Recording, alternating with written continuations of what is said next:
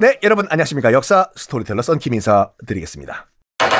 정말 위기 탈출 넘버원을 거쳐가지고 세자가 왕이 됐습니다. 인종. 어, 기록에 따르면 굉장히 천재였대요. 신동이었다고 합니다. 슈퍼 주니어 신동 말고요. 태어나가지고 3살 때 이미 글을 다 읽었다.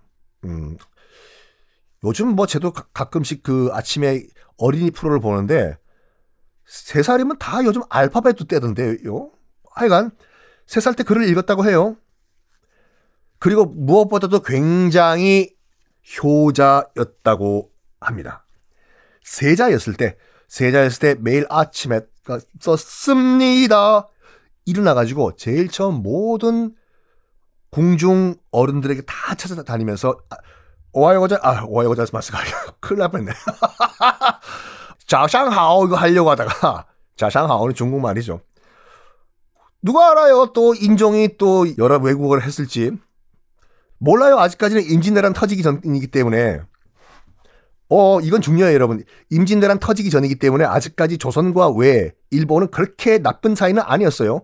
물론 가끔씩 외적들이 올라왔지만 일본인들이 조선에 와서 무역도 하고 일단 그런 관계였어요. 오하요 고자이마스 가능데스. 어쨌든 수라상 다 체크하고 그러니까 임금님 드시는 밥 내가 먼저 먹어보겠다. 기미상궁 있잖아요. 기미상궁이 기미가 얼굴에 기미가 꼈다 해서 기미상궁이 아니라 맛을 보는 상궁을 기미상궁이라고 하거든요. 독 들었나 안 들었나 은수저 은젓가락으로 찔러보고 색깔 변하면 독 들은 거니까 여, 여러분 요즘 그거 해봤어요? 계란에도 약간 독이 있는 거 아시죠? 그래가지고 저는 어렸을 때 그 노래 그 놀이 많이 했는데 계란 후라이나 계란찜 같은 거 거기다가 은 젓가락이나 은 수저를 꽂으면 새카맣게 변해요. 진짜로. 계란에 있는 독이 그 정도인데 진짜 완전 진짜 독이 있으면 새카매지겠죠 은 수저가. 그렇게 테스트해보고 직접 먹어보고 이런 식으로. 그게 기미상궁인데 기미상궁도 하고 세자도 직접 했다. 우리 아빠가 먹는 음식 아들 내가 먼저 테이스트한다. 이렇게 참 착하고 효심이 그득한 세자였는데 그럼 뭐합니까? 세자였을 당시에 양쪽에서 치고 받고 싸우고 난리가 났잖아. 두 윤씨들이요. 대윤, 소윤.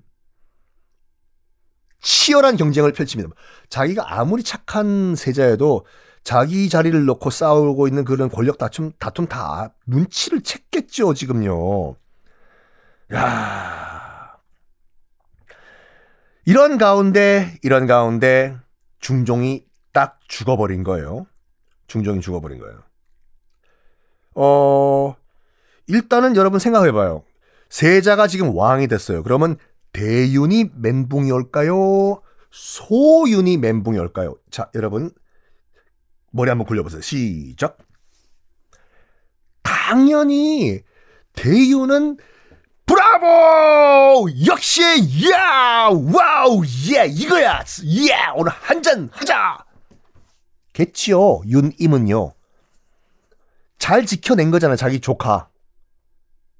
조카가 드디어 왕이 된 거잖아. 그런 반면에 소윤, 현 중전 마마의 두 남동생은 와르르 멘붕 왔겠죠. 삐 됐다. 와 우리 야 이민 가야 되는 거 아니냐? 중국으로, 일본으로, 미국으로? 호호호호 야. 와요. 야 까딱하면 우리 죽겠다 야 이거. 어? 상황이 이런 상황이잖아요.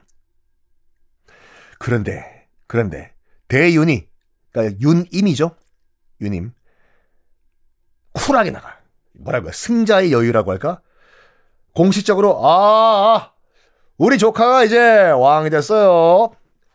정치보복? 아, 우린 그런 거 없어. 정치보복 없습니다. 소윤 들으라고. 아, 없어, 없어, 없어. 딱 선을 그어버려. 쿨하게. 그리고 이 세자, 이제는 왕이죠. 인종. 겁에 떨고 있는 문정왕후. 문정왕후도 얼마나 가시밭 있겠습니까? 지금 현직 왕을 세자였을 때 불질러 죽일, 죽이려고 했잖아요, 지금요. 문정왕후도 가시밭 덜덜덜덜덜 떨고 있는데 걱정하지 마시라고 인종은 문정왕후를 왕이 된 이후에도 정말 친엄마 같이 극진히 대합니다. 효도의 끝장왕을 보, 보여. 뭐 그럴 수도 그럴 수밖에 없는 게 지금 현직 왕 인종 같은 경우에는 자기 친엄마 기억이 없잖아요. 그 장경왕후 윤 씨가 자기 응예 응예 낳자마자 6일 만에 일주일 만에 죽어버리고 자기를 실질적으로 키워준 사람은 문정왕후예요. 그러니까 문정왕후에 대한 기억밖에 없어. 그러니까 당연히 그거 플러스 뭐라고 할까 효심이 가득하다 보니까 그러니까 정말 친엄마 같이 극진이 대하는 거예요. 특히 걱정하지 마십시오 어머니. 저는 절대로 정치 보복 그런 거 없습니다. 저는 한 번 효는 영원한 효입니다. 어마마마 파이팅 한 거예요. 걱정하지 말라고. 아유 이 착한 아들 진짜 아, 인종. 그리고 또 인종이 참 얼마나 착한 왕이면 지금 그 소윤, 윤원로, 윤원형 형제 바들바들 바들바들 바들 떨고, 떨고 있겠죠 지금. 나 죽었다 이제 이민 가야 되냐 어떡하 되냐 빨리 환전해라 야 하고 있는데 인종이 뭘 하는 줄 알아요? 두 형제에게 엄청나게 높은 벼슬까지 내려요. 벼슬 내려요. 걱정하지 마십시오. 저는 정치보복 없습니다. 계속 보여주고 있는, 그러니까 대윤, 소윤, 이제 그만하십시오. 그만 싸우고, 이제 내가 이 나라 왕으로서 잘 다스릴 테니까 둘이 워워워워.